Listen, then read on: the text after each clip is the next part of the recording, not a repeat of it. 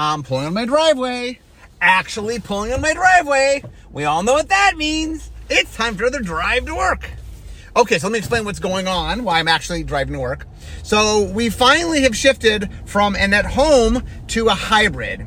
So uh, we are going to be at home, I think, on Mondays and Fridays always for now, and be in the office on Tuesdays and Thursdays for now, and then Wednesdays varies from, from week to week. So we're kind of in the office two and a half days a week. Um, but what that means for all you is I'm actually driving to work at least two times a week. So um, my current plan is I will do some actual drive to works while I'm driving to work. Um, but because I'm not driving enough and I know the interviews have been kind of popular, um, I think what I want to try to do is um, do my non-interviews as my drive to works and my uh, interviews as my you know drive from work from home. Uh, it's my current plan. Uh, but anyway, well, we, sh we shall see. Um, but for now, for now, at least a couple days a week, I am in fact driving to work. So I will talk. Uh, I will do drive to work while driving to work as it was meant to be. Okay, so today I want to talk about card frames.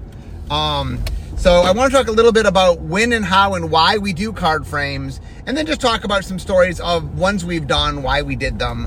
Um, So basically, um, when the game began back in Alpha, you know, um, uh, Jesper Mierforce, who was the first art director, and Chris Rush, who was in charge of graphic design initially, um, decided that, you know, they figured out what a Magic card would look like.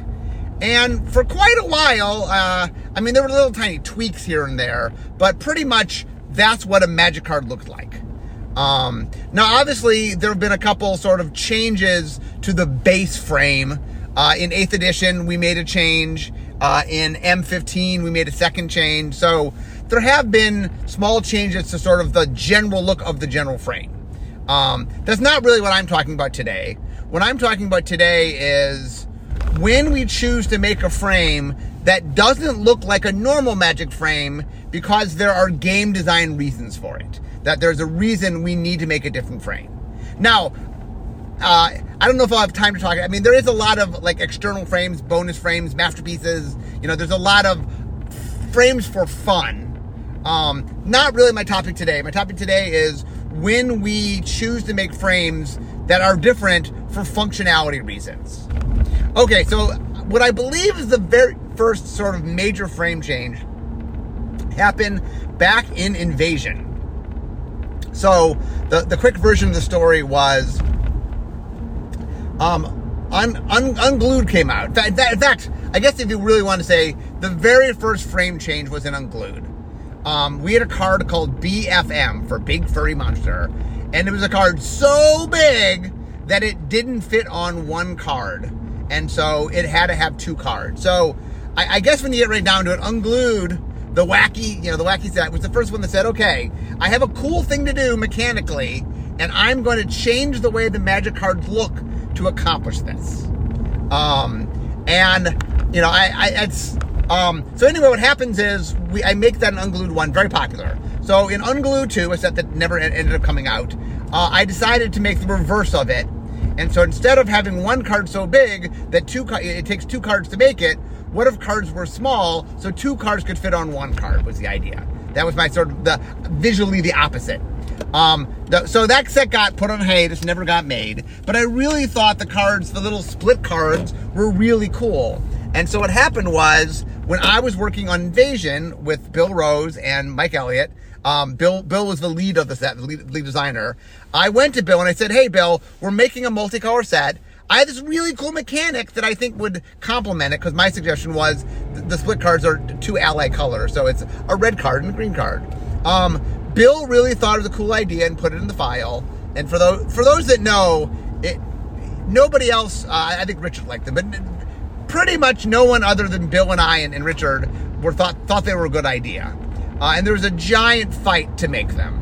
Um, one of the big uh, one of the big strikes against it for people was, from the very beginning, I had pitched it as, it's two tiny cards on the card. That is how I envisioned it for Un Unglued two, and the reason I wanted to do that, once again, this is sort of the, up today's topic, is I didn't want to do it just to do it, It wasn't for novelty's sake. It's like, if I show you a card with two little cards on it, and I say, what do you think this does? I think that the answer is, oh, I guess I can cast one of them. Um, and so the reason we did split cards the way we did was we thought it, it was visually a very compelling way to convey something. Now, could we have done a normal-looking Magic card that said, you know, here's one of two costs, and if you do this cost, it's that? Like, like could we have done it? Maybe, and maybe. Um, I mean, there, there's ways to have done a split card that looked like a normal Magic card. It would have been weird, and the templating would have been odd. But, I mean, was, was it doable? Yeah, it's possible to do. But why why didn't we do that? Because the the frame we had just did such a better job of conveying to the audience what it was. You know, uh, I mean, I'm not saying there's not novelty. I'm not saying they didn't look cool. They did. Um, but a big reason for a frame is not just, oh, they look cool. You know, we could constantly be changing frames. Oh, this looks cool. And I mean, on some level, Booster Fun and, uh, you know, Secret Lair is, is us messing around with that. But that's not really what I'm talking about. What I'm talking about is when design goes, you know what? Changing the card frame allows us to do something that either we couldn't do normally or it'd be very hard for the audience to play. You know, can we change the frame to make something that is easier to understand? And I think split cards, like one of the interesting things was we did in fact figure out how to split cards would look without it. And it just looked way worse and was harder to understand. You know, like it, it, not only did you lose sort of the novelty of the look of it, but you lost the functionality of it. And that when we did it in a normal thing, like it was very hard to remember there was a second ability because we had to put one mana cost in the upper right-hand corner and the second one had to be in the rules tag. It, it just didn't have, it didn't carry what it did. Um. Okay, so there are, um, once again, my, my, my goal today is to talk about frames that we change for mechanical reasons. There are frame changes um, that we, there are frame changes we have done. Um, something like you know, uh, like legendary creatures, we've adapted them so people can recognize it. I mean, there's a little bit of functionality so you understand it's a legendary creature, um, but there also is a little panache in making them stand out. Um, okay, so uh, the next time we did a frame, um, I think was Planeswalkers. Um, now, Planeswalkers are a little bit different. They're a new card type, I guess. Um, but we needed to accomplish something, and the traditional-looking Magic frame, as you think of it, just didn't work. Um, and so what we said is, well, let's optimize for what the card is. What does the card want to do? Oh, the card wants to have a certain number of loyalty abilities, and you have to know how much loyalty it takes, and you have to know how much loyalty the creature has. And so a lot of the Planeswalker, like, stay true to the sort of the heart of a Magic card. The name and the um, mana cost are in the same place. Um, we had to shift around a few things to sort of make it work. But in general, you know, we did keep the general ethos, you know, the general sense of what a Magic card is in making the Planeswalkers. But um, the other big thing we did in trying to figure that out was uh, we said, you know what, these are different, and not only are they different in sort of layout, but like in art needs. Like these are grandiose characters. These are our big characters. What if we did full art, full length art of the character? You know, and so we made the frame so it was see-through so that you could see that. Um, and that was something where it really helped sell. So sometimes the frame is purely mechanical, and there's a lot about a Planeswalker that was mechanical. You know, we had to convey, you know, how you got your loyalty, how you spent your loyalty.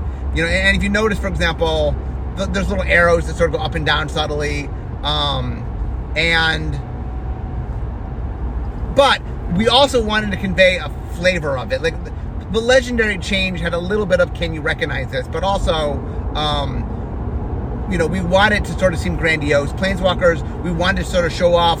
You know, the idea that you can show the, them standing up, the fullness of the character felt kind of cool and different. Um, Okay, I'm not sure these are chronological. These are I have them written down. Um, the next big frame that I remember us tackling is the colorless frame. Um, so the colorless frame was, um, we had done, uh, I think it's Rise of the Eldrazi. I'm not sure, but yeah. So Anyway, we had something that wasn't a color, and we wanted to make them feel different. Uh, so we ended up doing this thing where, like the Planeswalkers, they're full frame. Um, and that was something sort of to give them a different look. Um, we want we didn't want colorless to feel like a sixth color. Um, I know a lot of times there's confusion of that anyway. So we wanted the frame to look different. Um, so we did the similar thing we did with Planeswalkers, where you can see the image through the frame to give them a little sort of different feel. Um, and it also allows us to sort of, um, we want to make sure that, like, one of the functionalities is, um, how do you tell that this is colorless versus, like, being off-white or something? And, and the see-through frame just made it very different. Um, now, another thing to keep in mind is, um, when we make a frame, like, like, okay, so my next example is Devoid. So Devoid is an example where we wanted to convey two different things to you. The cards were colorless, and mattered they were colorless, in a set that cared about colorlessness. But at the same time, they had mana in them, that colored mana that required you to cast them. And so that was an interesting chat. Like, how do we capture the? How do we capture both things? How do we say, hey, I am colored. Hey, a red deck. You know, you might want to put me in a red deck because I require red mana. But I'm not a normal red card on the battlefield. You know, I am a colorless thing. And so, like, we played around with the the the, the text. I'm sorry, the um. The card name box was more colored than the text box was. So in your hand, the part you can see in your hand was a little more colored. But on the battlefield, the majority of it is more washed out, so it reads more as colorless. Okay, next up is Miracles. So Miracle was an example of, here's something that we need you to notice when you're drawing it, right? We need, the moment you draw, you have to right away understand something, because there's a, like, you had to do something before you put it in your hand. So when you drew it, you had to notice something right away. So we did a different frame. Uh, and this is an example where we're just trying to observe something. Like the, the point of the frame is, it's not that the magic frame as normal couldn't handle um, miracles. I mean, it, it, it, it was more of uh, we're asking you to recognize something at a time that's unnormal. You know, at that time was not a normal thing you did. So that's an example of using a frame as a way to sort of, um, a, as an aid to help the player sort of recognize something. That, you know, the miracles look different. So when you draw them, you're like, oh, this is a miracle. That you knew right away that it was a miracle. Um, okay, uh, yeah, these, so this list is not chronological, I'm realizing as I'm going through it. Um, next, uh, let me talk flip cards. So flip cards were in Champs of Kamigawa block. Uh, we had this idea of cards with two states, and the way we're going to represent two, two states is that you could flip them um, in either direction. So, so there, there was that you there was a card in one direction, and then one hundred eighty degrees, if you flip it upside down, there's a second card. And we did the art so that if you look at one way, you see one thing, and another way you see another thing. Um, and the idea there was we were trying to understand how to do a dual state card. Um, and in order to do that, we needed to sort of have two cards on one card. Now, we couldn't use the split card technology because you, you needed to know what was the dominant card. And so we had you literally flip it, why they're called flip cards. Um, now, that's a good example, by the way, of us having a new frame. Um, I think both flip cards and Aftermath, which was Mechanic and Amonkhet, is a good example where we changed the card frames from a functional for a functional reason. Like, we changed flip cards because we wanted you to have a sense of what is where, and we wanted two states. Um, we changed Aftermath. Aftermath were basically split cards, but the way they worked was um, one of them you cast from your hand, and one of them you cast from your graveyard. So they were like a I guess a cross between split cards and flashback cards. Um, but we wanted you to be aware in your graveyard what was castable. So we al we altered one of them, so in your graveyard you could you could rotate them so that you could see this is what's castable in your graveyard and not cause confusion. But with both flip cards and um, um, the Amonkhet uh, Aftermath cards uh, did, why, and, and, and I'll add one more to that. We, uh, Level Up was Rise of the Eldrazi. Uh, at the same time we did colorless cards. We did a mechanic called Level Up. Uh, and in it, you can spend mana to raise levels. And at different levels, your power toughness changes and what abilities you have change. And so we made a text box that was sort of three-layered so that there was three different um, text boxes for you. Um, and the, the... Well, I have an interesting story for, for uh, Level Up in a second. But Miracles... Uh, not Miracles, sorry. Um... flip uh, flip cards and aftermath cards and level up all had an interesting problem in that they were aesthetically unpleasing to the audience. That the feedback we got was, yeah, I get what you're doing, I get why you're doing this, but man, it wasn't pleasing. And even the flip cards were functionally problematic. Like, one of the big problems was, if I tap it and attack, well, did I tap to the right? Did I tap to the left? Which state is that card in? Because players don't uniformly tap in the same direction. So it was hard to track. Now, in the case of flip cards, eventually we would get to um, double face cards, where you have two different faces, one on the front and one in the back. Um, and even there, there was, I mean, those look more like a normal frame, although obviously there's a, there's a card on the back. Um, but even then, there there is symbology and little things we do to make you recognize that it's a double-faced card, so that you know that you flip it over. Um, oh, a quick story on level up, because it's a fun story here. One of the challenges in making an alternate frame is making it such that the, the audience will use it intuitively. So one of the interesting stories about level up was, I think originally when we did level up, um, you leveled, uh, you went... was it one up or down? I forget I which order we ended up on level up. Um, I think what we did originally on level up is um, you went up. Is that right? Or is that how we ended up doing it? I forget how we did it. We did it one direction, and the and every time people were playing it, they were, they were doing it the opposite direction, so we flipped it. So it's an example of, like, you need to play test your theme so the audience can play it and sort of get a sense of how it works. Um, okay, another example of... Um, a change that's not a big change, but it like kind of like um, miracles, was enchantment creatures in Theros block, um, and we uh, since we use them in like Kamigawa uh, Neon Dynasty. Uh, so what we did there is we we made sort of a Nyx pattern. So it was important. Enchantment creatures mattered. Enchantments mattered. We wanted to recognize when something was an enchantment creature. Um, for example, when something was an artifact creature, we in fact. There's, a, there's an artifact frame, and when we made colored artifacts, we made color artifact frames. Now, those look a little more like normal magic, although, you know, the, clearly there's a texture to understand it's an artifact that is colorless. I'm not colorless, and colored. Um, but enchantment creatures, there really was nothing, like enchantments all looked the same. So we made this frame as a reminder, as a visual tool. Um, and like I said, when we're trying to decide whether or not to do a frame, one of the things we always sort of ask ourselves is, um, is there a functional need? Can we just do a normal frame? Um, we, we tend not to do new frames for novelty purposes. We tend to do them because there's a functional reason that you need the new frame. Um, and enchantment creatures are a good example um, in that it's something you might not notice. You care about them. You know, it's a lot easier to no notice a normal enchantment because they're not sort of in the middle of combat and tapping and have, you know, equipment or auras on them. Where a level up creature is a little harder to tell that. I mean, like, for example, Theros had bestow creatures specifically. So anyway, um, that is a good example of us trying to make something to recognize so you understand it. Okay, next up, sagas. So sagas were an interesting case where we knew we wanted to do something new. We knew that it was a different kind of thing. And the functionality, so the interesting thing about that, so when we first did sagas, I think the original idea that we had come across was that it would look kind of like a board game, and there would be this track that ran through the card that you would advance on. Uh, and then there would be iconography that tells you what effect it was when you hit that.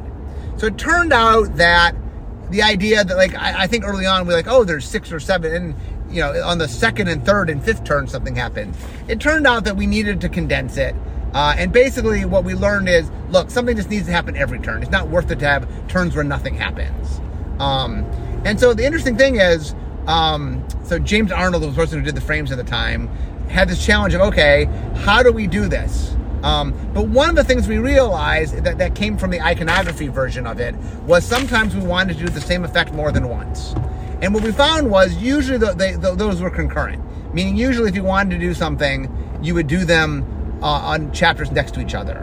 Uh, and so the idea that um, James came up with is, well, what if we do a vertical track and then the chap there's little chapters and it gives numbers to represent the chapter. So if you want to do the same effect on two different turns, you just put two chapters there. So chapter one and two are this effect. And that would allow us to, like, one of the things we're always worried about when making frames is you have to think about where to put the text and how to fit the text on, and can the card communicate the things it needs to communicate. And so that's a good example where, um, you know, James found this neat technology. And the other nice thing about chapters, like one of the things about sagas was we were trying to convey storytelling, right? This represented a story. You're hearing a story. And so the, all that sort of a lot of the, the texture that went into it reinforced that this was a story. Now, interestingly, once he went vertical, that meant from, we, we had an interesting art decision of, okay, well, what can we do with the vertical art? Um, and then, uh, on, as a separate group, one of the things that we've come up with in Dominaria, the main sagas, is this concept of, well, what if the art on the saga represents storytelling, uh, but rather than normal magic art, what if we... Um, and the reason we did this originally was because Dominaria itself was about history, so we thought it was really cool if we showed you the history of Dominaria on sagas, which is why we made sagas, through the way that Dominarians themselves would lead the story. So, is it stained glass? Or, you know, it was really neat to sort of see it, like, through the art of the world telling stories. And then that was so compelling, that's just become how we do it now, right? So when we do sagas, um... we really look into how, you know, in the source material that we're at, like Neon Dynasty can do, how did, how, how did the Japanese, you know, visually tell stories? Uh, when we were in Call Time, how did the Norse do it? You know, when, um, so wherever we are, we can sort of look and say, oh, well, what, look at the world we're doing, the inspiration from our world, and like, how can we tell stories in this regard? Um, and so it's a lot of fun, you know, that sagas sometimes have been blueprints or have been certain styles of art or sculpture, or it's just been really neat. So it's a good example where we embodied what we wanted it to be, and the frame change not only let us functionally do something that would be hard to do not, but um and the other thing about, by the way, that's nice because of the sagas is if you have a counter, you know, a die or, or, or a penny or whatever, you can sort of keep track of where you are, you can keep track of what chapter you're on, um so there's like functionality to that. um But the sagas are a great example of making a new frame that really carries a lot of weight and work and, and does a lot of cool things. Okay, uh, next up, vehicles. So we invented vehicles in Kaladesh. Um, and the idea of vehicles was that we knew that, so they were new, uh, a new artifact subtype. Um, but we knew that they were, they were going to be confusing in that they were kind of creatures and kind of not. So they're artifacts that turn into creatures, but they're not always creatures. So if we just put a power toughness on them, they would just read like artifact creatures, and you would think they, you could attack all the time. So the frame change there was like, like we need to communicate that these aren't just creatures.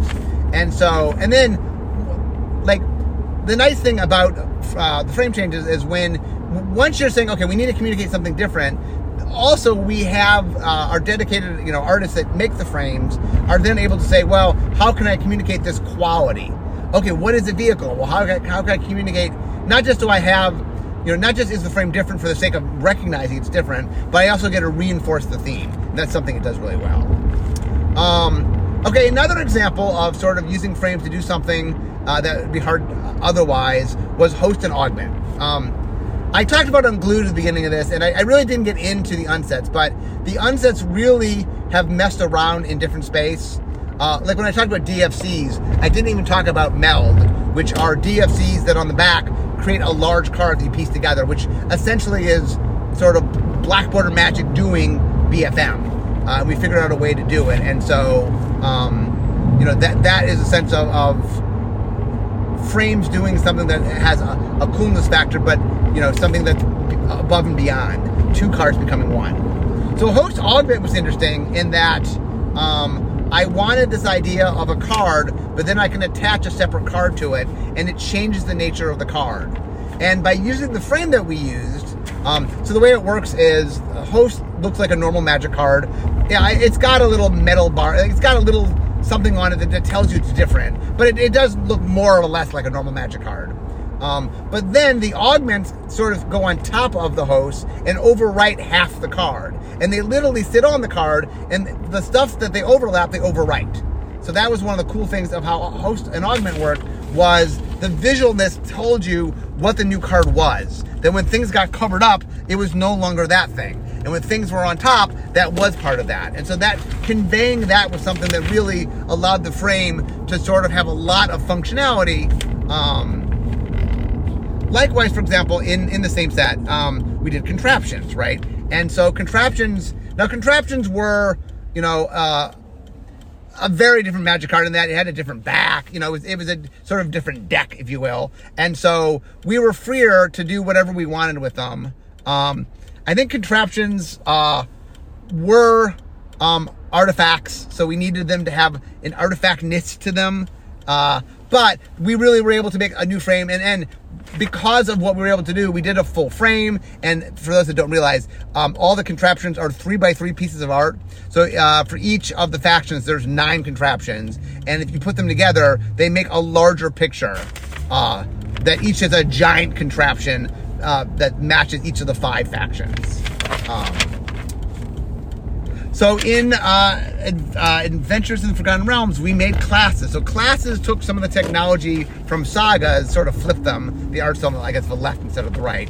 Um, but use a similar saying, hey, we want to grow with time. How do we mark that? Oh, sagas do that well. Can we do a tweak on the saga frame? So that's an example of using iconography, and that's something we also try to do. If we do something and a frame conveys something, if we're trying to do something new, we're aware of what technology we have to convey things. So like sagas really sort of set the bar for something that classes were able to then make use of.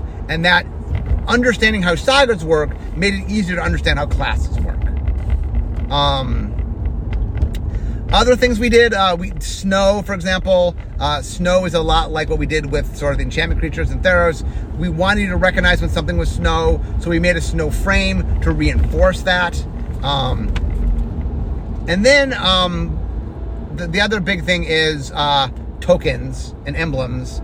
Um, we started, uh, like I said, Unglued, uh, started making to tokens.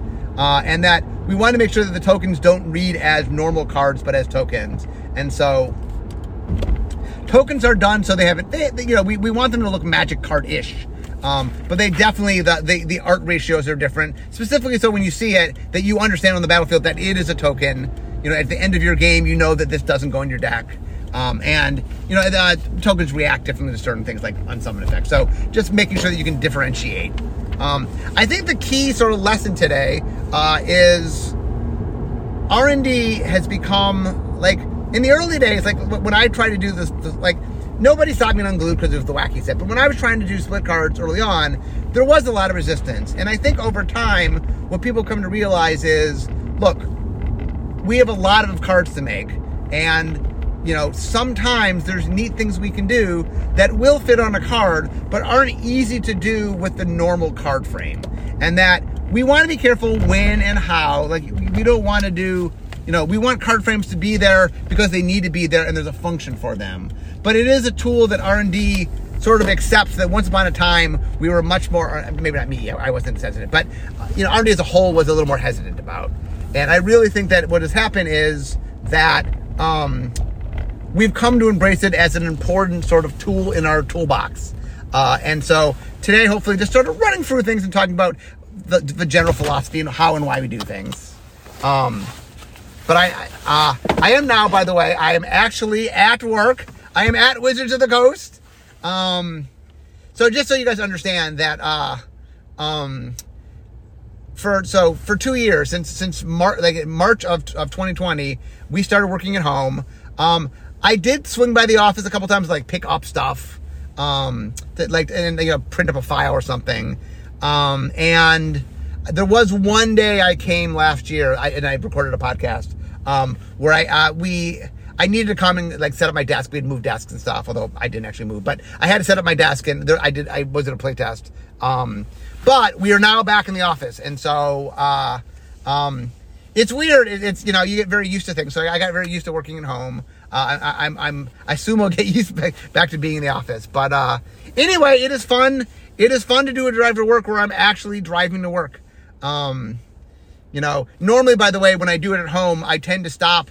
Like at thirty minutes, I stop. And here, like, I realized I, I got to the office at twenty-eight minutes. And I'm like, wait, wait, it's under thirty minutes. Although, I guess me explaining that will end up being thirty minutes. Anyway, guys, uh, I hope you enjoyed today's talk. Um... I really think frames are a cool thing, and hopefully I, I don't know, illuminated some stuff for you today. But anyway, I am now at Wizards of the Coast, so we all know what that means. means instead of talking magic, it's time for me to be making magic. Okay, well, see you all next time. Bye-bye.